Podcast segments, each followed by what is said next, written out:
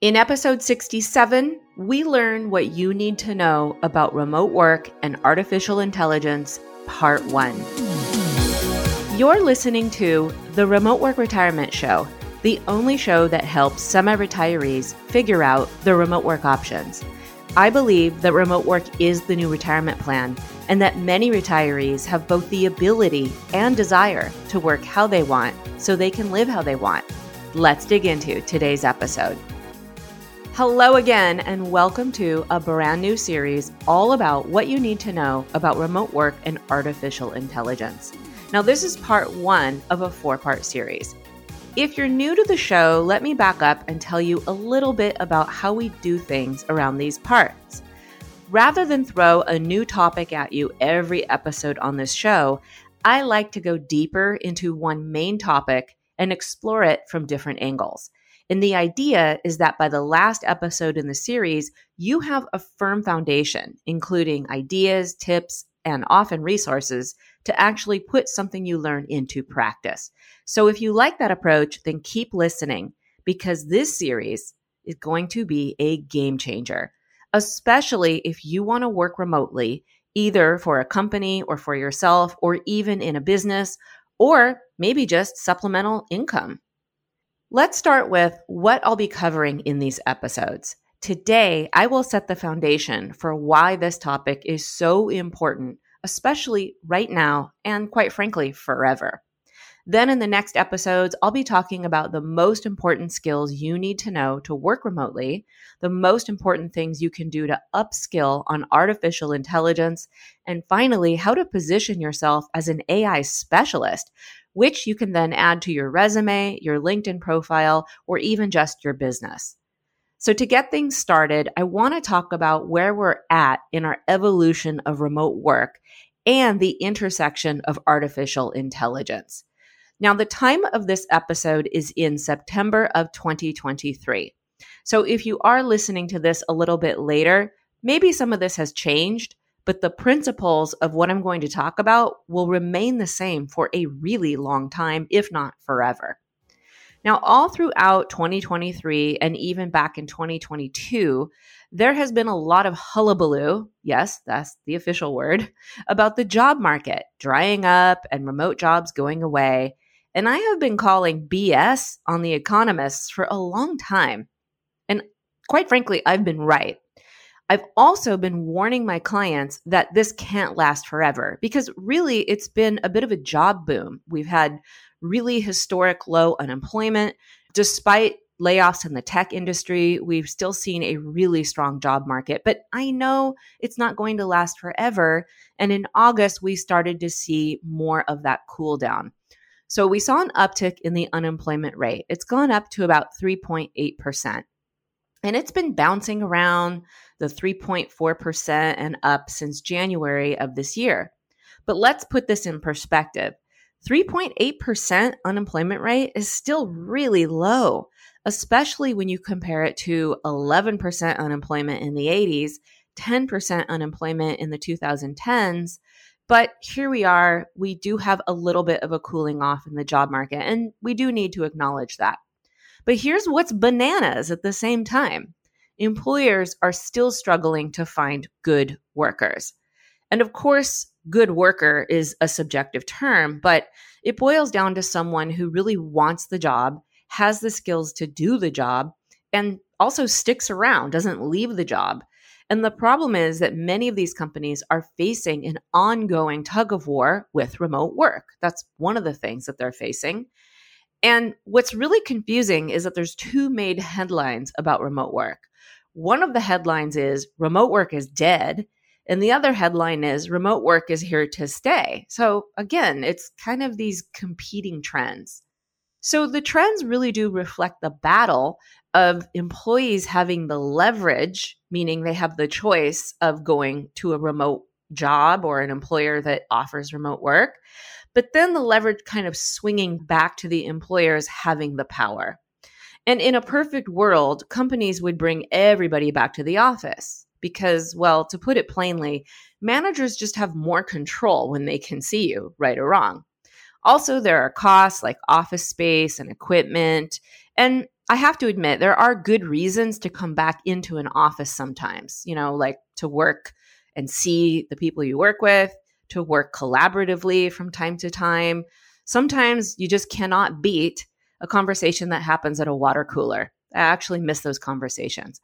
But the horse is out of the barn, and you can't just bring everybody back into the office when they've already had the taste of freedom. And let me say, yes, choices. They have choices because there are still many companies who offer either fully remote jobs, partially remote jobs, or at least some type of flexible work arrangement. Now, one of the best policies I've seen recently is one from a company called Smucker's. You may have heard of them. Yes, they make jelly and peanut butter and things like that. And in an article in Fortune magazine, August 28th, 2023, they came up with what I think is one of the better hybrid remote work policies I've seen. And instead of making people come in several days a week, you know, Monday, Wednesday, Friday, like a lot of companies are doing, they've come up with this policy called 22 core weeks. And the whole idea is that you need to come into the office approximately 22 weeks in the year. Now, how you do that is very flexible. Now, if you do the math, that equates to about two weeks per month. But again, there's a lot of flexibility in how you can come in and how you use that time. And this is a really good fit for a lot of people that often enjoy coming into the office, but just don't want to be forced into how they come into the office. So they get the benefit of things like collaborative meetings and meeting people face to face and getting things done in an office when sometimes that's more appropriate. And in many of these cases, the commuting costs are cheaper than if they had to live in the same city of the company that they work for and drive in.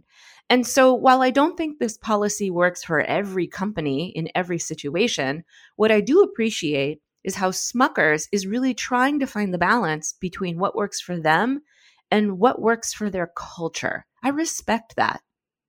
But let's turn to the other fly in this employment ointment, which affects remote workers and remote business, and that is AI, artificial intelligence. It is emerging as a must have skill for workers and a must have approach to business. For example, in my business, I'm currently implementing a lot of AI technology, sometimes much to my chagrin, but I have to because I have to speed up my processes. And quite frankly, I have to keep up with my competitors. And if I don't implement AI, it's an actual risk to my business and even to the people that I serve. Let's talk about AI as it pertains to workers. Businesses much bigger than mine that employ hundreds, if not thousands of people are struggling to find the right talent that has any AI skills, even the basic ones. Combine that with AI technologies that they can't even implement because they don't have the right talent. And then if they do have the right talent, sometimes they lose people to better jobs and better remote jobs in particular. So that leaves a lot of companies scrambling.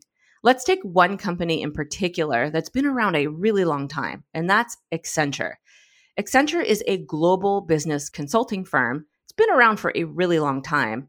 And in an article on Newsroom in June of 2023, it talked about how Accenture is investing $3 billion into accelerating their AI solutions so that they can serve their clients. The problem is they don't have enough talent to actually implement those solutions. So part of that investment will be hiring or really doubling their AI talent to 80,000 people. But they also have to train those people. So they're taking some of that investment again and they're developing AI training programs so they can actually implement these solutions. So that example is just one of many where you can see how AI is really impacting the landscape of a lot of businesses. And then again, combine that with remote work, and we have a bit of a perfect storm. So let me talk big picture for a moment as I wind down some of the trends again that I'm kicking off in part one of this series. The job market is cooling off. In short, that means there are less jobs to go around. The remote work battle rages on, and companies are still losing good talent or not finding good talent to begin with. AI is hitting the scene at a ferocious rate, but there are not enough skilled workers. So, what does all of this mean for you?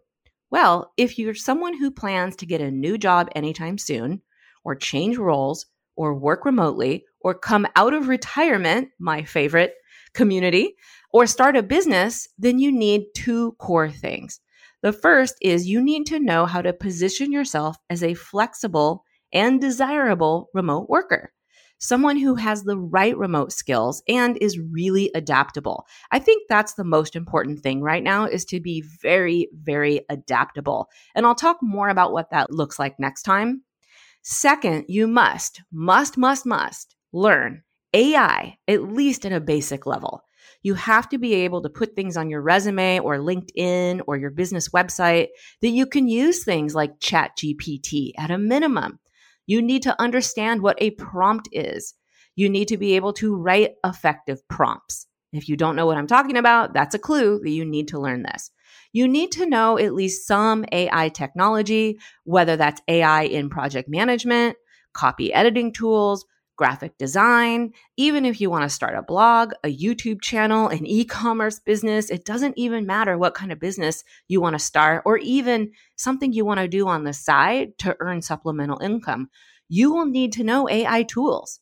Now, the good news is a lot of tools right now are starting to implement AI right into them. So, in some cases, you can learn a lot of this for free inside of the tool. But you need to know what tools to even start with, and that's going to depend on what kind of job you want. And you need to know some of this because you don't want to fall behind the people who know these things, whether that's people looking for jobs like you or people starting businesses like you. I'll be talking about all of this and more throughout this series, so buckle up and get ready for a wild ride into the future that is actually here in the present. See you next time.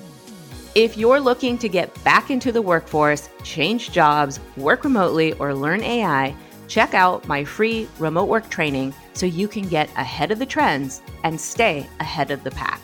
Check out the link in the show notes or go to CamilleAttell.com and press the free training button.